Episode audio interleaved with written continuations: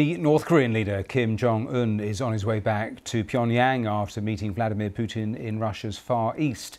The Russian president promised to help for North Korea's space program after its two failed launches this year.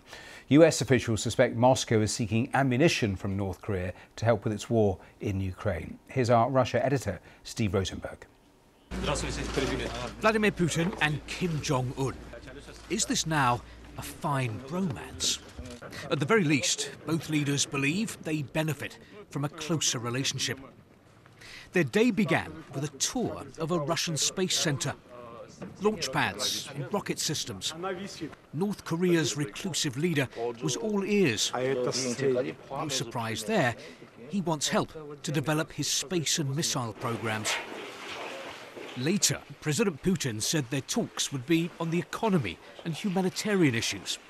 But was there a hidden agenda? In its war in Ukraine, Russia has been burning through ammunition. US officials believe that the Kremlin has been trying to do an arms deal with North Korea for munitions. If it has been, this former Russian foreign minister is unimpressed. It's very humiliating that uh, a Russian um, ally is now North Korea again the great power would not go to North Korea for uh, alliance or military supplies. But the Kremlin seems to believe that a great power is one that stands up to America. So, was there an arms deal or wasn't there? We simply don't know.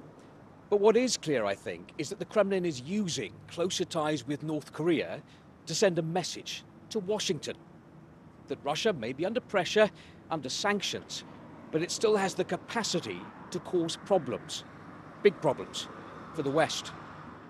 In other words, is Moscow using North Korea to scare Russia's opponents? That's what we are going to show you that you disregard us, but we still have this incredible leverage around the world, and you don't even, we haven't even scratched the surface of how much we can do damage uh, potential damage or at least freak you out. If that happens, I think that's Putin's greater weapon than, than actual physical weapons. Kim and Putin. It's a marriage made not in heaven, but in a geopolitical maelstrom. Having a shared enemy, the West, has brought them together. Steve Rosenberg, BBC News, Moscow.